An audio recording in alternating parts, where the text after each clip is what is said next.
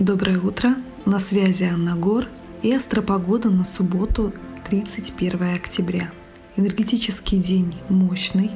В 17.27 по московскому времени случится полнолуние в девятом градусе Тельца. Если вы знаете свою натальную карту, посмотрите, на какую сферу приходится этот градус.